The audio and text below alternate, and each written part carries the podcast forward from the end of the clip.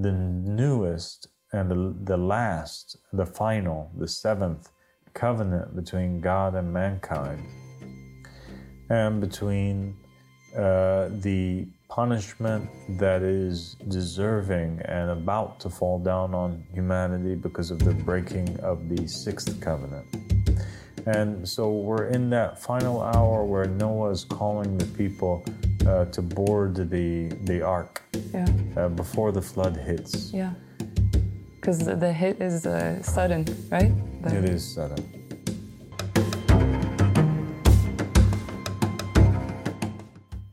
Assalamu alaikum wa rahmatullahi wa barakatuh. How are you, Tiffany? I'm good today. Thank you so much for asking. How are you doing? I'm good. Good to have you back. Thank you so much for having me here. So, Tiffany, today uh, we want to talk about uh, the concept of the divine covenant. What is a covenant? It's a word that appears a lot in the Old Testament, the Torah, in the Bible, and in the Quran. And there's not much talk about it. So, we want to know what is it and how many covenants were there and uh, uh, how does that pertain to today and the world that we're living in? Okay, that sounds great. Yeah. Yeah, that's a very interesting topic. So the covenant, it first appears in the book of Genesis when God establishes a covenant with Adam. And uh, a covenant, it literally means like a deal or a, what would you, what would you say the definition of a covenant would be? Yeah, like a contract, yeah, something like that, where there's like agreements on on both parties what they're going to do, and it has to be upheld. Otherwise, it's broken. Yeah. And so we have God establishes a covenant with Adam, um, and he gives him a couple commandments. He tells him things that he must do in exchange for things that God will do. So God promises to safeguard Adam. He chooses Adam from amongst all of creation. Uh, he appoints him in the story of the of the creation of Adam in the Quran, especially. It's it's evident, and it's also evident in the in the Old Testament in the Torah. Uh, God makes in the Quran the angels prostrate to Adam. In the Old Testament, he teaches him the names of all things, and he makes him in charge of all of the animals and all of the creatures. And uh, he pretty much had said to Adam that he created all things for him. Yeah. Right? And he gives him he gives him a commandment. And the commandment is to be fruitful and multiply. Yeah. Yes. And he gives him one thing that he forbids him from. He forbids him from approaching the tree of good and evil. Mm-hmm. Yeah. In the Old Testament is the tree of good and evil. In the Quran is the tree of immortality or the tree of life. And so then there's this contract that's established. It's an understanding that takes place between God and between mankind. It's almost like God is, after he creates mankind, he literally tells Adam what it is that he created him for and what it is that he wants from him. Yeah. He wants him to be fruitful and to multiply and to not approach this tree. Yes. Adam, however, uh, disobeys God. Yeah. He becomes uh, weak. Uh, the, the devil whispers to Adam and tells him, you know, maybe there's benefit in actually doing this one thing that God told you not to do. If you eat from it, you might end up having superpowers or being like the angels and and living forever being more like God. You should definitely do that. And Adam makes the big mistake of instead of obeying and listening to God, he listens to the devil and he eats from the tree. Yes. And so we find that Adam breaks the covenant with God because the unspoken underlying tenet, the basis, the foundation of any covenant is that man has to obey God and man takes God as his king. Or whatever it is that God says, he has to do. Yeah. All right? Yeah. And so Adam breaks it, but he halfway breaks it. So he breaks the first part, which is the forbiddance, but he doesn't break the other part, which is to be fruitful and multiply. And it's extremely significant because this is this event of the establishment of a covenant and the breaking of the covenant. Uh, this is what all of humanity opens up with. This is kind of like the first page of our history, our storybook. Yeah, it's true. Our, our story begins with this covenant agreement between. And Christianity, what do they call the breaking of the covenant? What do they call this act that oh, Adam, um, the sin. The original, original sin. sin yes, exactly. Yeah. Okay. So then what happens? Immediately after the breaking of the covenant, God brings down a punishment upon Adam. There's a penalty that must accompany any breaking of a deal with God. So, the breaking of the contract with God, the act of disobedience, or the original sin. Sin equates to breaking of the covenant. Yeah. And it, it requires that a punishment comes down. There has to be an effect uh, that takes place to this act. And what was the punishment that comes down upon Adam? They got banished from the garden, the Garden of Eden. They had so to be Adam taken out. And Eve. Yes. And Satan, all three of them, they get kicked out of the garden. Yes. Adam, he begins to cry. He repents uh, very sincerely. And God decides to reinstate in the covenant, he forgives him. And when God forgives somebody, it's as if nothing ever happened. So he reinstates um, his covenant, the first covenant, with Adam, mm-hmm. and Adam remains appointed by God. Um, in the Quran, though, he kind of goes from somebody who could have had the utmost determination in his obedience to God to somebody who the Quran says we did not find that he had determination. Mm-hmm. And so he wasn't counted as one of the ulil azm prophets. He came down from that rank, yes. all right, which is a, a prophet that um, bore a covenant and uh, was faithful and did not break it. Okay. Okay. So then what takes place? Uh, Adam fulfills his covenant with God. Yeah. He marries Eve. Um, he has children with Eve. Mm-hmm. Uh, Adam and Eve have many children. They teach them about God and they command them to be fruitful and multiply. And the story of humanity continues as such. Yes. Until uh, the children of Cain, uh, they fill the earth and the children of Adam also. Uh, but they start disobeying God and transgressing against God. Yeah. Um, there's lots of acts of violence that is taking place now because Cain, he murders, he commits the first murder on the planet. But this was actually not something that was outlined as a rule by God. So God, when we when we look at the, the the, first covenant rules, he never says, You shall not kill. He doesn't give this commandment.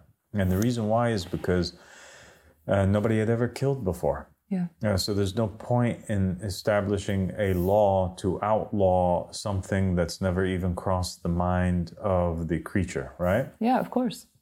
Yeah. So then people continue to go along their business. There's crime that's taking place, there's violence, uh, there's, you know, wars, and there's also the establishment of big cities. But they get to a point where they actually do start breaking uh, very much so the covenant of God by um, the rejection of the divinely appointed caliphs that were appointed by God. So uh, initially they, they accept Adam. Uh, afterwards, they start rejecting the successors of Adam. And then they break the commandment of being fruitful and multiplying.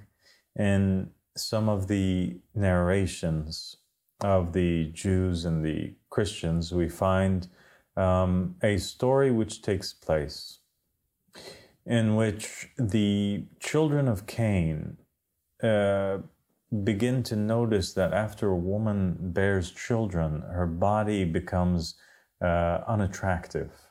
Uh, there's stretch marks from childbirth. Um, her body begins to break down.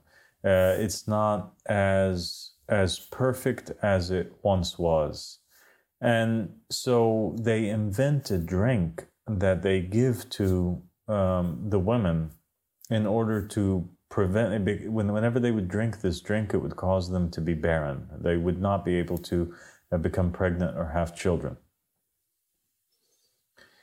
and so many of the women uh, drank it.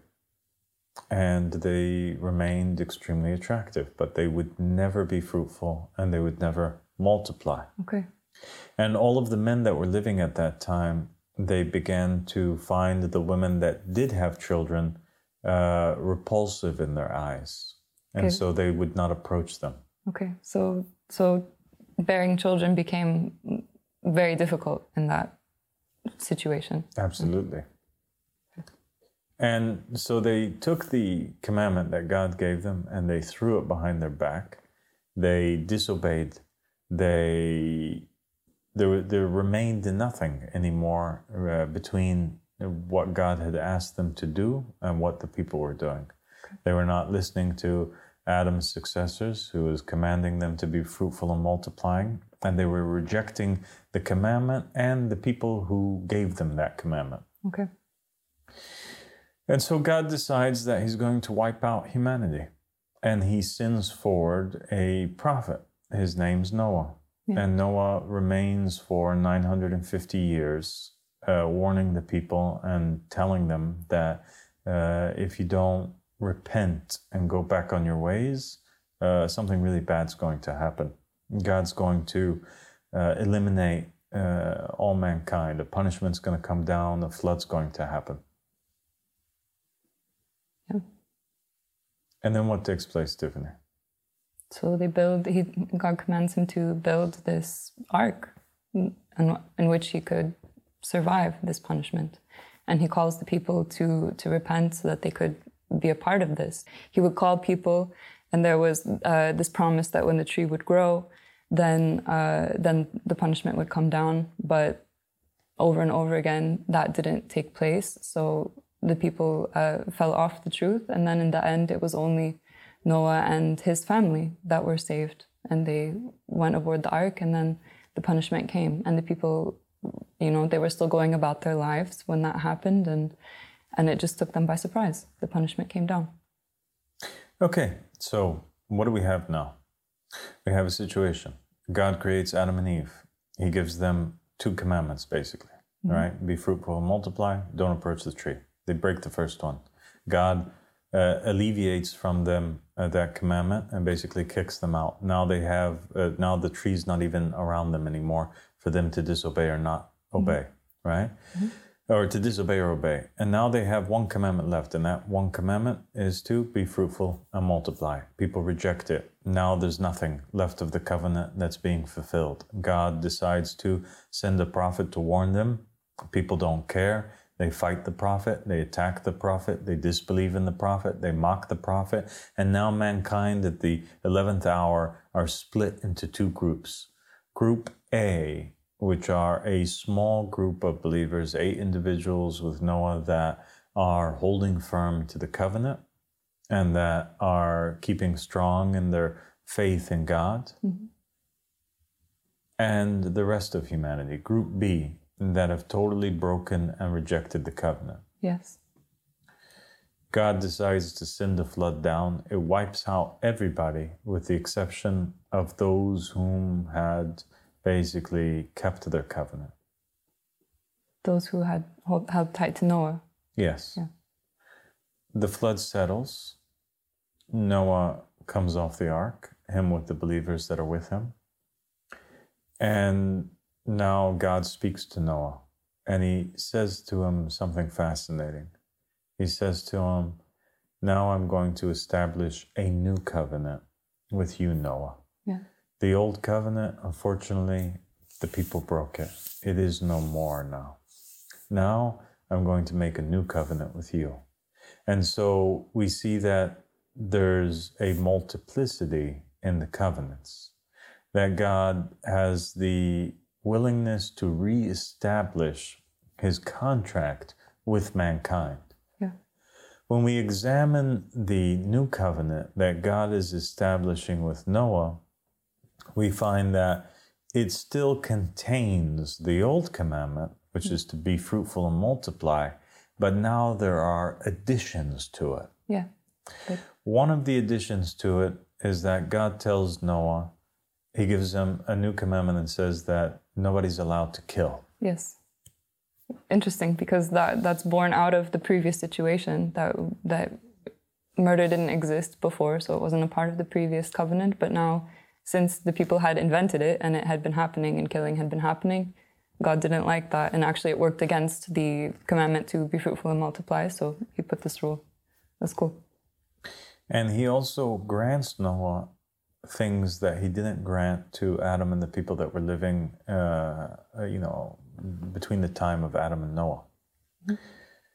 He tells him that all of the greenery of the earth and the beasts of the earth have been made halal for you as food. They are permissible for you to eat. But he puts some restrictions. He says you can't eat something that's alive and you can't like uh, cut off limbs of a creature that's alive in order to eat it. You have to sacrifice it to God, and then you can eat that meat. Before Noah, the eating of meat was not there. Oh. It was only plants and greenery. And so the second covenant becomes greater in its laws and also uh, greater and richer in the things that like new blessings are coming down upon uh, no one is able to do things that before they weren't able to do. Okay. Okay. Yeah, interesting. So then what happens? So a second covenant now is established, and uh, Noah goes forward and he teaches people to be pious. He warning people against murder. He's preaching peace. Um, he's telling people to sacrifice to God. Um, and he's teaching them to worship God and to be fruitful and multiply. And the generations continue to follow after Noah. Noah becomes like the second Adam. Uh, Adam, it's only Adam and his family in the beginning, and they're filling the earth. Uh, second covenant is kind of like a restart button, and Noah becomes the more perfect Adam and the first of the uh, Ulil Azm prophets that actually keeps his covenant, uh, the first of the determined prophets that keep their covenant, and he and he comes with a new Sharia. Mm. So the jurisprudence that Noah now is coming with is different than the Adamic jurisprudence. Yes. And this is evident in the this is evident in the Torah and in the Old Testament. So this is something that Jews and Christians can't argue against, that God actually changes laws yeah. or adds to the laws that he had. There's there's an inconsistency. I mean, there's it's consistent that the covenant is being established, but God still maintains the freedoms, the freedom to take out laws, add laws, adjust laws. Yeah, and that's I think a, a topic that maybe people do try to argue about in religion that there's like an absolute perfect law. But I, think when you when you look at these covenants and you see that they're actually changing, uh, you see that the laws actually depend a lot on the the actions of the people and what has happened and yeah. So there is it's not an absolute perfect law. It's an ever changing. So now the jurisprudence and the laws that Noah came with, they continue to be practiced by all of the people of the earth. And there's no mention at all of any new covenant that takes place until we reach the story of Abraham. Yeah. And when we come to Prophet Abraham, um, we find that God sends him forward uh, in a time period where actually the ruler was trying to kill uh, because he had seen in the stars, or his advisors had seen in the stars, that a messianic type figure was going to come that would threaten his rule. Uh, so they were already looking for him. They were slaughtering babies. Mm-hmm. And uh, he manages to survive. His mom hides him in a cave somewhere. Mm-hmm. Abraham grows at an extremely uh, fast rate. He's an extremely smart child. And he finally reaches the age of of completion, and he goes forward as a prophet, and he speaks out against uh, against the people that are worshiping uh, false idols, um, and he's breaking the idols in the temple, and he's putting the axe in the hands of the of the uh, of the big idol, and he's contemplating and he's looking at the sun and he's telling the people, "Is this my God?" And then he's saying, Look how it sets. This can't be my God. What about the moon? Look how it sets. It can't be my God. Look at this star. Look at it. Because the people during that time period, they were worshiping the celestial bodies. They were worshiping idols. They were worshiping everything but God. So that means that from the time of Noah until we get the, to the time of Abraham, it's clear that the people weren't upon the same religion anymore as the religion of Noah. And they had appointed over them a king too. He was a great hunter of people. Uh, his name was Nimrod. Yeah. And Nimrod was basically trying to create a one world order. And he was building this great tower. Um, and what was the tower called? Tower of Babel. And what was his purpose? They wanted to kill God. They wanted to build a, a tower to, to, into the sky so that they could fight. Exactly. The Bible says that they wanted to make a name for themselves. Human beings wanted to set themselves as supreme. They wanted to declare the supremacy of man. And they wanted to basically say that they were God.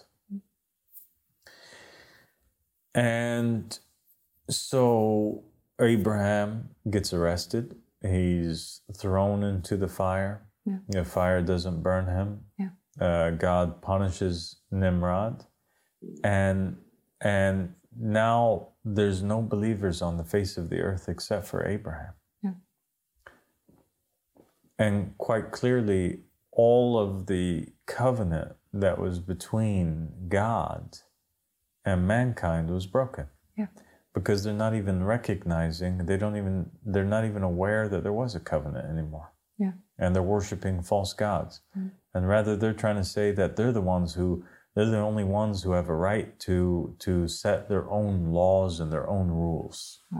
okay? That, that's like the ultimate uh, going against the covenant which exactly. is exactly so god brings down a punishment once again upon them but the punishment now is different than the punishment that came down in the time of Noah, because God promised Noah that he would never, um, you know, destroy the earth by a flood again, and he brings down a punishment which is the confusion of languages, yeah. and he scatters the nations. Yeah. So once they were all human, human mankind was all united in evil, uh, but they were united uh, and living under one government for the most part. Uh, now they couldn't understand each other and because of the language difference that struck them, and the uh, they all started living independently as little tribes and nations, and, and that caused them to have conflicts eventually with one another, and and and and they they kind of went backwards. Yeah, they regressed in their advancement. Yeah, right. Yeah. And then God tells Abraham the exact same thing that he tells Noah. He says to him, The covenant, they broke it. And now I want to establish a new covenant with you. Yeah. And so now God's establishing a third covenant. uh, with Abraham. He's saying, I'm choosing you above all people. I'm going to bless you. You are my friend. Yeah. I'm taking you as a friend and I'm granting you this land. And this land from the Nile to the Euphrates is, it belongs to you and your children. Yeah. Okay? Okay. Now, here is what I want you to do I want you to be fruitful and multiply. I want you to abide by the slaughter uh, rules and sacrifices that I asked you to abide by before, your forefathers with Noah. And I want you to circumcise. So he adds circumcision to the equation. Yeah. Now uh, the third covenant becomes richer once again and different in its laws and in its jurisprudence to the second covenant. Yeah. So there's this addition. It's an addition. Yeah. And once again, Abraham is a prophet in Islam that is that is considered to be one of the ulil azm prophets. Now, what are these ulil azm prophets? It's basically Noah, Abraham, Moses, Jesus, Muhammad sallallahu alaihi wasallam. Yes. And the narrations of the Ahl Bayt say very clearly that a an ulil azm prophet, a prophet of foremost determination, is one of the prophets that came with a new jurisprudence. Okay. Okay. Okay.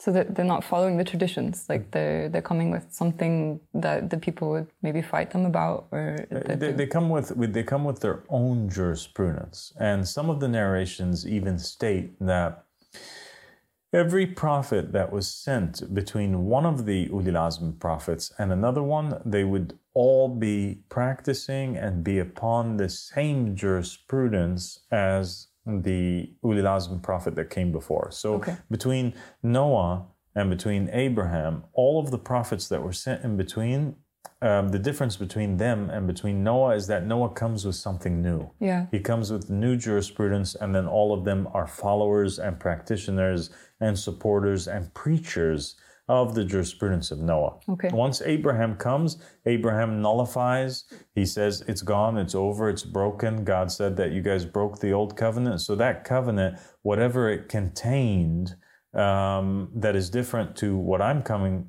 to you with, it's nullified, it's okay. done.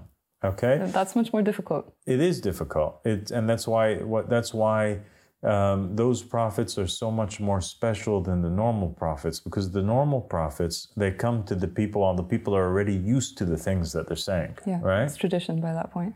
But an ulil azm prophet has to come with something that's new that the people are likely to reject. Yeah okay. Okay? You get the idea? Yeah yeah i get it. Yeah. so abraham uh, he begins to be fruitful and multiply. The people are his children are practicing circumcision and they're abiding by the rules of God until basically they go into Egypt.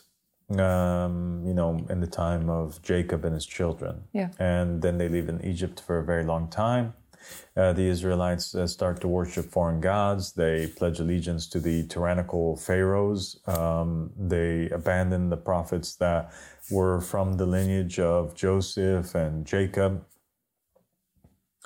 And uh, God's anger uh, comes upon them uh, for breaking the covenant. Yeah. And uh, basically, God uh, enslaves them for 400 years under Pharaoh yeah. for breaking God's covenant. Yeah. And God sends them a prophet who is unlike the rest of the prophets that came between uh, Abraham and Moses. And the prophet Moses yes. comes. He um, calls the people to, you know, a new jurisprudence after he leads them out of Egypt. God uh, calls Moses to the mount. He tells him, Moses, I'm establishing a new covenant with you and uh, I'm choosing you. And here is the rules to my covenant. And he brings down now the Ten Commandments, yes. which is vastly different uh, as it is uh, than the commandments which you gave to um, Abraham, because now, uh, do you know some of the commandments? Yeah, I mean, of course, there's the primary one that you you love God first, you you worship God, only God, the one God. But there's these other commandments that are a bit more, you know, specific, like you don't commit adultery, for example.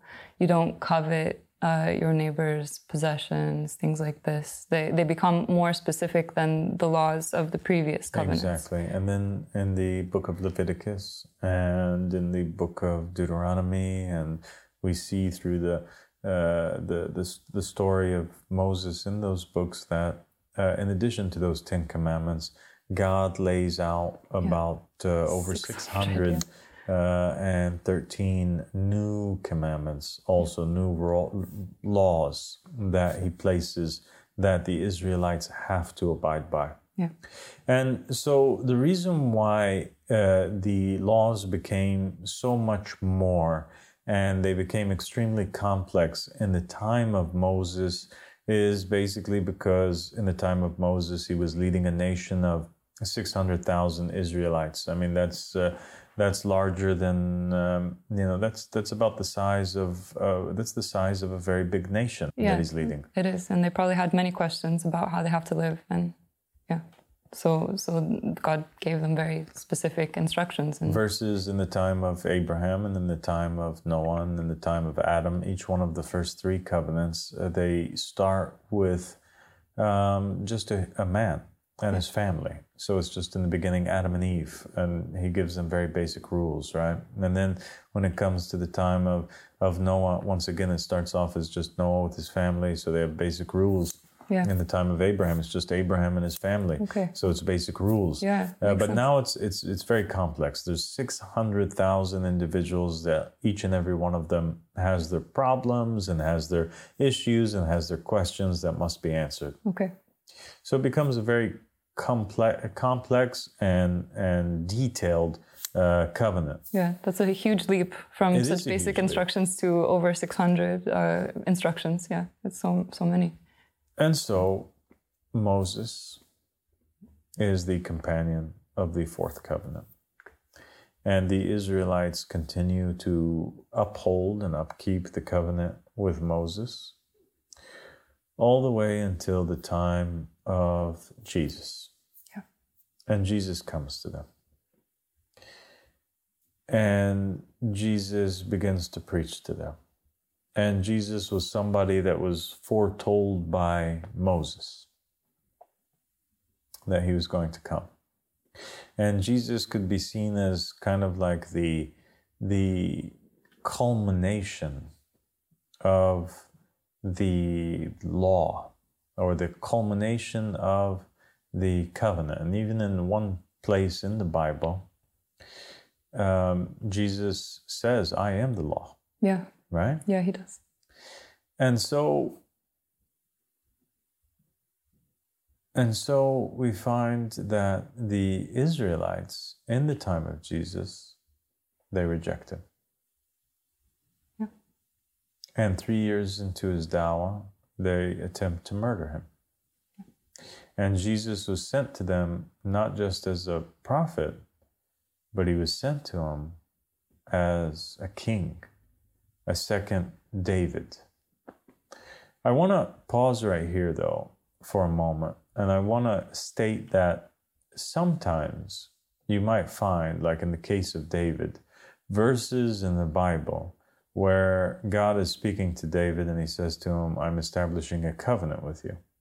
Right? Mm-hmm. Are you aware of these verses? Yes, I know some people think that David had a covenant as well. Some people think that David had a covenant, but the reason why the the that it's not as you would think. Some people might argue that okay, well then isn't this a new covenant altogether? And the answer is no. So God had a covenant with each and every one of his prophets. Mm-hmm. Uh, the narrations of the Ahl Bayt they're very clear on this. Uh, and it is very clear, also logically speaking, that God would have a covenant with each and every one of his prophets. But when we go to look at what is the covenant that God had with David, we'll find that the covenant that God had with David is the exact same covenant that God had with Moses. So there's no difference there's no between the, the, two. There's no terms, change yeah. in it. So David becomes the same as Solomon. He becomes the same as Zechariah, as Hosea, as Jeremiah, as all of the Israelite prophets that came between Moses and between Jesus. he wasn't a bearer of a new jurisprudence or a new covenant, but rather he was an upholder of the Mosaic covenant. Okay, I mean that's clear because we see it's very clearly recorded when the jurisprudence is changed, and God is always, uh, you know, all of the laws are are in the scriptures. So had that been the case with David, it would have been clear. And then he but, would have came with new laws, but he didn't. Yeah. Uh, before David, they were practicing the Mosaic covenant laws, and after David, they're practicing the exact same thing. Okay. But then Jesus, interestingly, the next one, he was from the lineage of David. He was the, the king to come from. Yeah, he was the king to come, and he was supposed to become the second David, right? And the, he was the promised Messiah.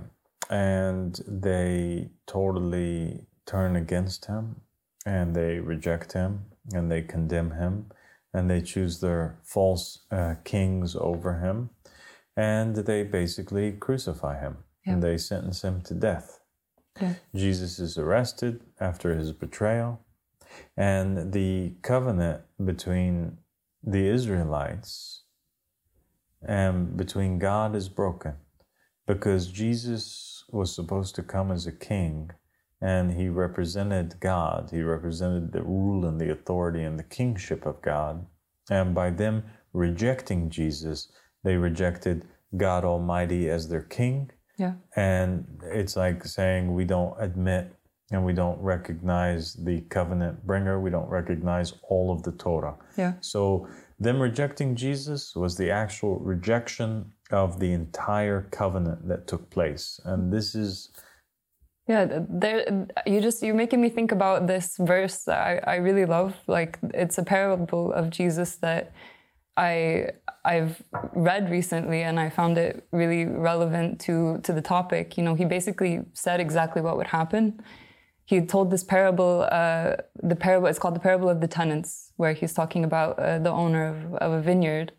And um, the owner keeps sending people uh, to to go and he, he gives the, the property to, to people to take care of it and then he keeps sending people to go and uh, take it back, basically. And the people keep attacking the people that he keeps sending.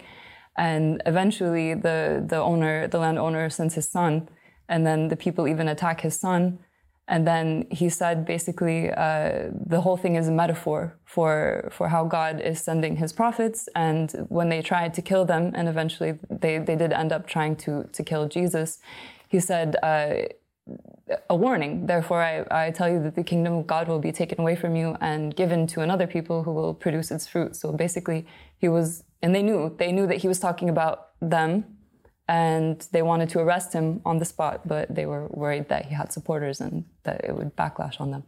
But he basically gave this warning that the covenant that you have, you're God's chosen people, but it's going to be taken away from you if you continue down this path trying to reject God by killing the messengers. So I, I, I love that parable, and I feel like it was extremely clear that that he said, "You're going to lose the covenant that God gave you, and it's going to be given to another people," and uh, and that's basically what happened. So now something becomes extremely clear, um, and we realize that just like God said in the very beginning in the Quran, "Verily, I'm making a caliph in the land." We realize that that there is part of this contract which must be upheld, and it is obedience to the bringer of the covenant or the the the divinely appointed uh, king or prophet or messenger in every time. And every prophet and messenger anyway was a king that was uh, it was obligatory that they obey. So whether they reject or break the laws of the covenant or they reject the bearer of the covenant or the messenger, it's the same thing. Rejecting the covenant or rejecting the messenger who's bringing the covenant, it it's equals to the, the to the breaking of the covenant itself, okay. Okay. right? Yeah, and and and that's clear in the parable that that you um, that you. Uh, that you mentioned on the tongue of Jesus, yeah.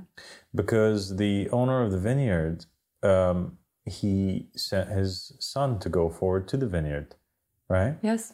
And even if the people who had taken over the vineyard, this rebellious group of workers that were on there that now wanted to take the vineyard for themselves, even if they continued to do the things which the the owner of the vineyard told them to do, even if they were continuing to plant seed and they were continuing to bring forward fruit from the ground Yeah, and harvest it and, and taking care of the property with rejecting the messenger from the owner of the vineyard, the son, they broke the entire covenant and all of the rules and the laws that they were keeping uh, had no meaning and no point to it. And still, th- it's still the case today that there are people following, they think they're upon the covenant and they're following all the rules and the practices and stuff, but the covenant was broken the second that they rejected the messenger of God. Exactly.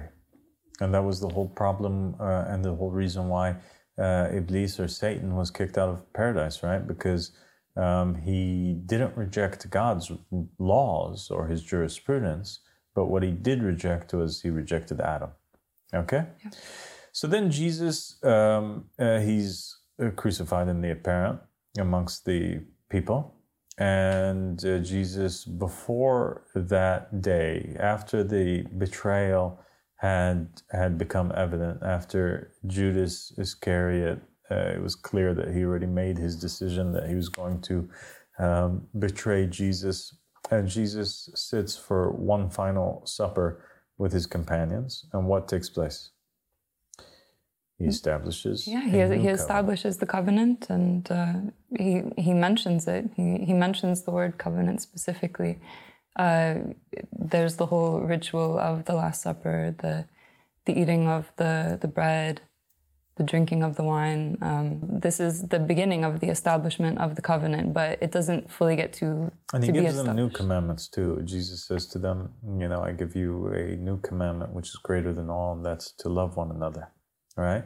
So now Jesus comes with a new commandment, and uh, the Jews, they reject it. A punishment comes down upon them for breaking the Mosaic covenant, and uh, the temple is destroyed, and the Jews are scattered. Meanwhile, Christianity begins to flourish in the Middle East and in different parts of the world.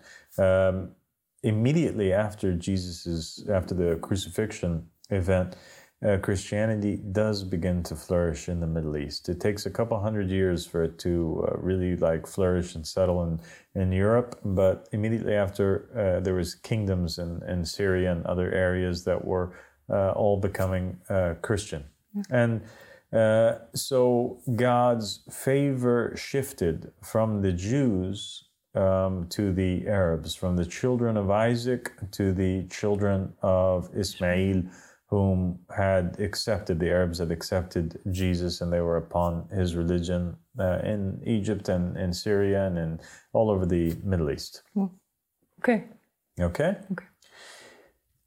Until there is sent to the Arabs a prophet. So now, after the breaking of the Mosaic covenant, no more prophets are sent to Israel, and there's not even an Israel. Yeah, I mean, There's no Israel anymore. yeah, it, they were scattered. They and the prophet, the prophet, the line For- of prophets for- which they had been consistently sent was stopped. So it's, that to me is very clear that the covenant was clearly broken. Yeah, and given to another people, as you said, it it left them and then it picked up somewhere else. somewhere else. And we find that uh, while no more prophets were sent to Israel, that there was prophets that were sent to the The Arabs. Arabs, yeah. Um, and the greatest prophet of all time, the Prophet Muhammad sallallahu alaihi he appears amongst the Arabs uh, in a time where they had, after embracing Christianity, begun to go back to uh, a state of ignorance. They were worshiping sticks and stones. They were building idols once again. Uh, they were rebelling. They were, uh, you know, there was widespread bloodshed and killing. Yeah. And then there was an army that was invading uh, Mecca. And God sends down his punishment upon them. He sends the birds that are carrying uh, stones and they stone all the people and they destroy them, and it becomes the um, basically the events that Surah Al Fil is talking about. And um, Muhammad is sent. Okay. Okay.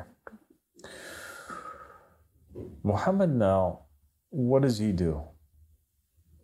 He, he establishes a new jurisprudence. Right? He establishes a new covenant and a new jurisprudence, and he brings the Quran. And in the Quran, God explicitly tells him, I'm establishing a covenant with you.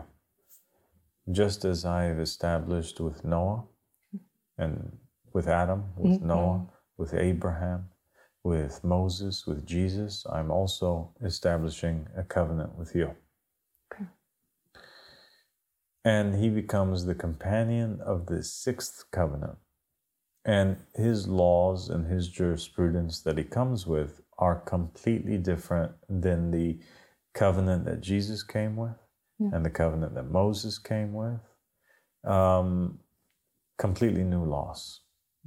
There's a month of Ramadan now where there's fasting. Yeah. There's five daily prayers. There's a new direction of worship. It shifts from Jerusalem and the Israelites, which is now destroyed, and there's no temple and there's no Jerusalem. Uh, there's no Israel. Yeah. To uh, Mecca. Yeah. And the Kaaba. And everybody who has is part of and has pledged allegiance to this new covenant that's with Muhammad sallallahu is considered to be um, people that are believers and people that are saved. Yeah. And the followers that of the previous covenants that reject Muhammad, um, there's nothing from their practice of the old jurisprudence that can save them or help them. Well, so again, just empty practicing of a religion. But if you're if you're not practicing the religion that's brought by the messenger of the time, then it's th- not worth then anything. It's, yeah, it's meaningless. And so Muhammad sallallahu he passes, and the Arabs they become like the Canaanites. They begin to slaughter the children and the family of the Prophet Muhammad and they reject his divinely appointed successors. And they begin to do exactly as the previous nations did. And what happens? They they they also tried to to kill um, and they did successfully kill all of the divinely appointed caliphs after Muhammad, all, the, all of the imams, and, and then they tried to kill the twelfth imam, and they've been in this big, long state of confusion and misguidance, right?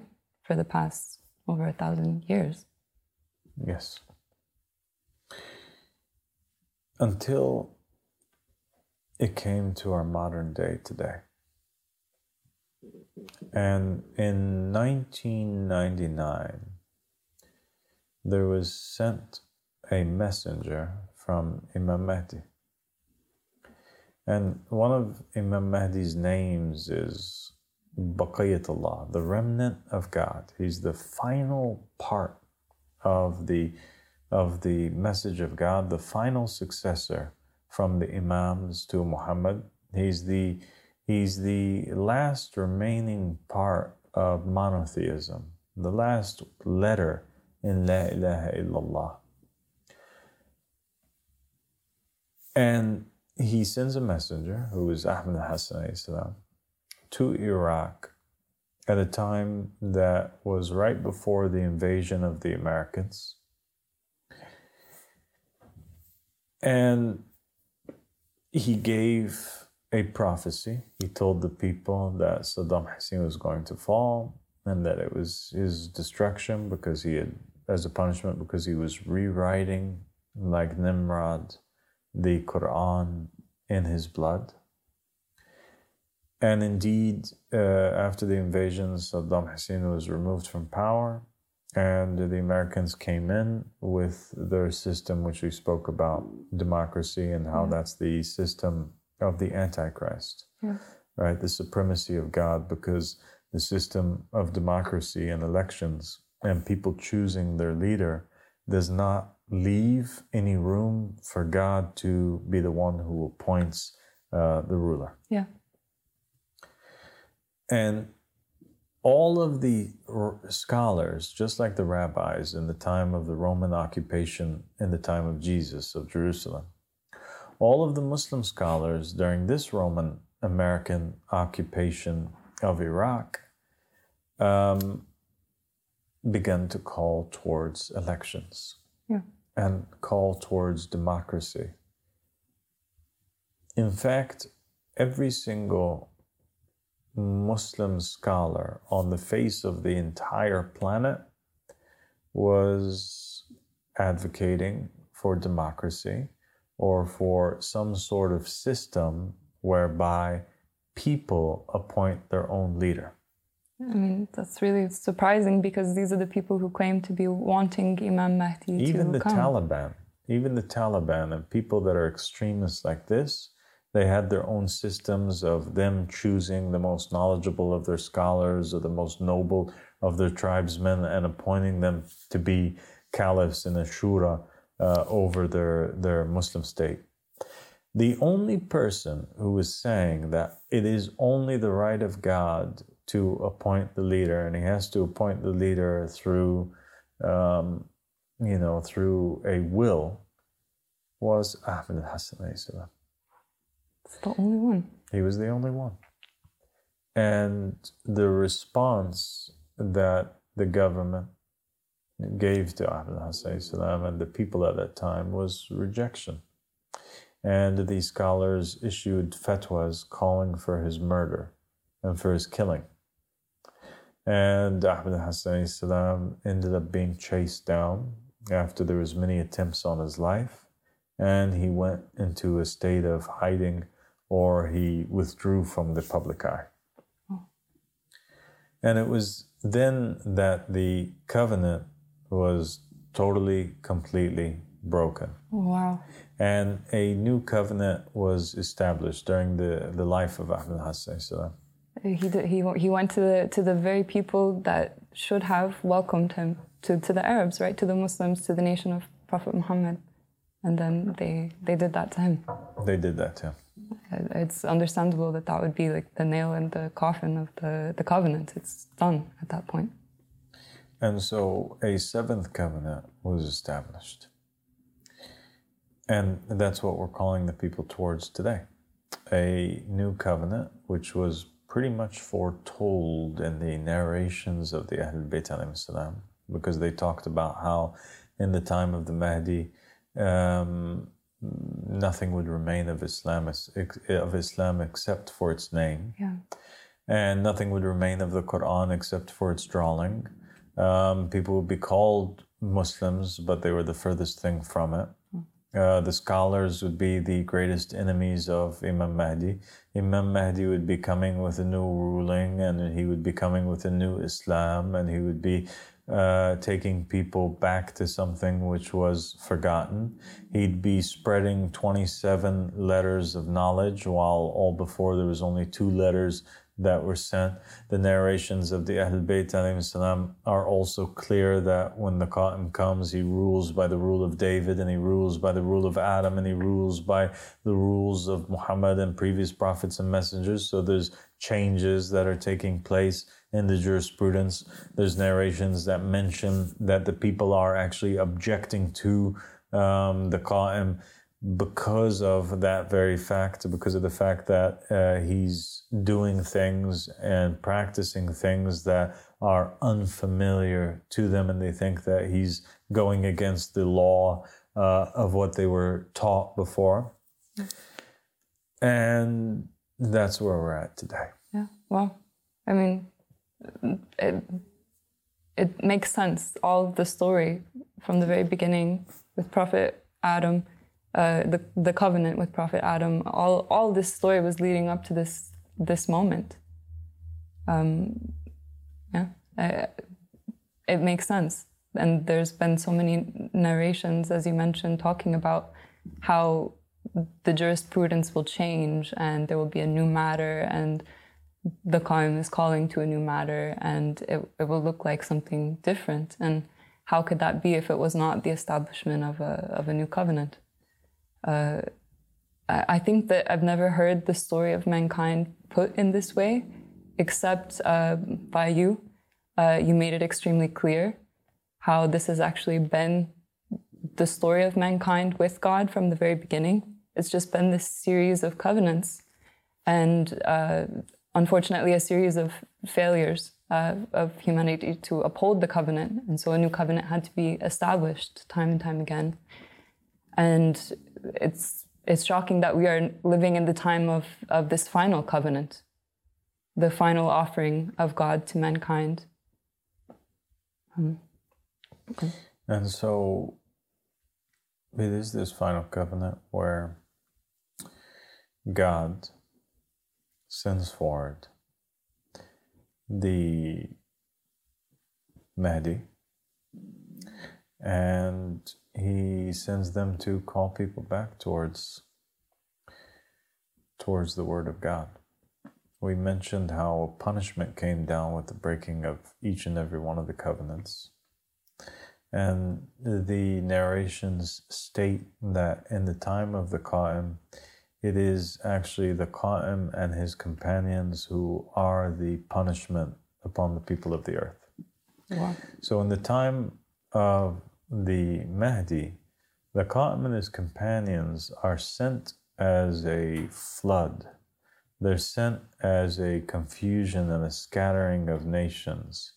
Uh, they're sent as a punishment that would come down upon the nation of Muhammad to take revenge for the slaughtering that had taken place against his household unless they repent and go back to the supremacy of God and go back to uh, the upholding of the covenant between God and mankind.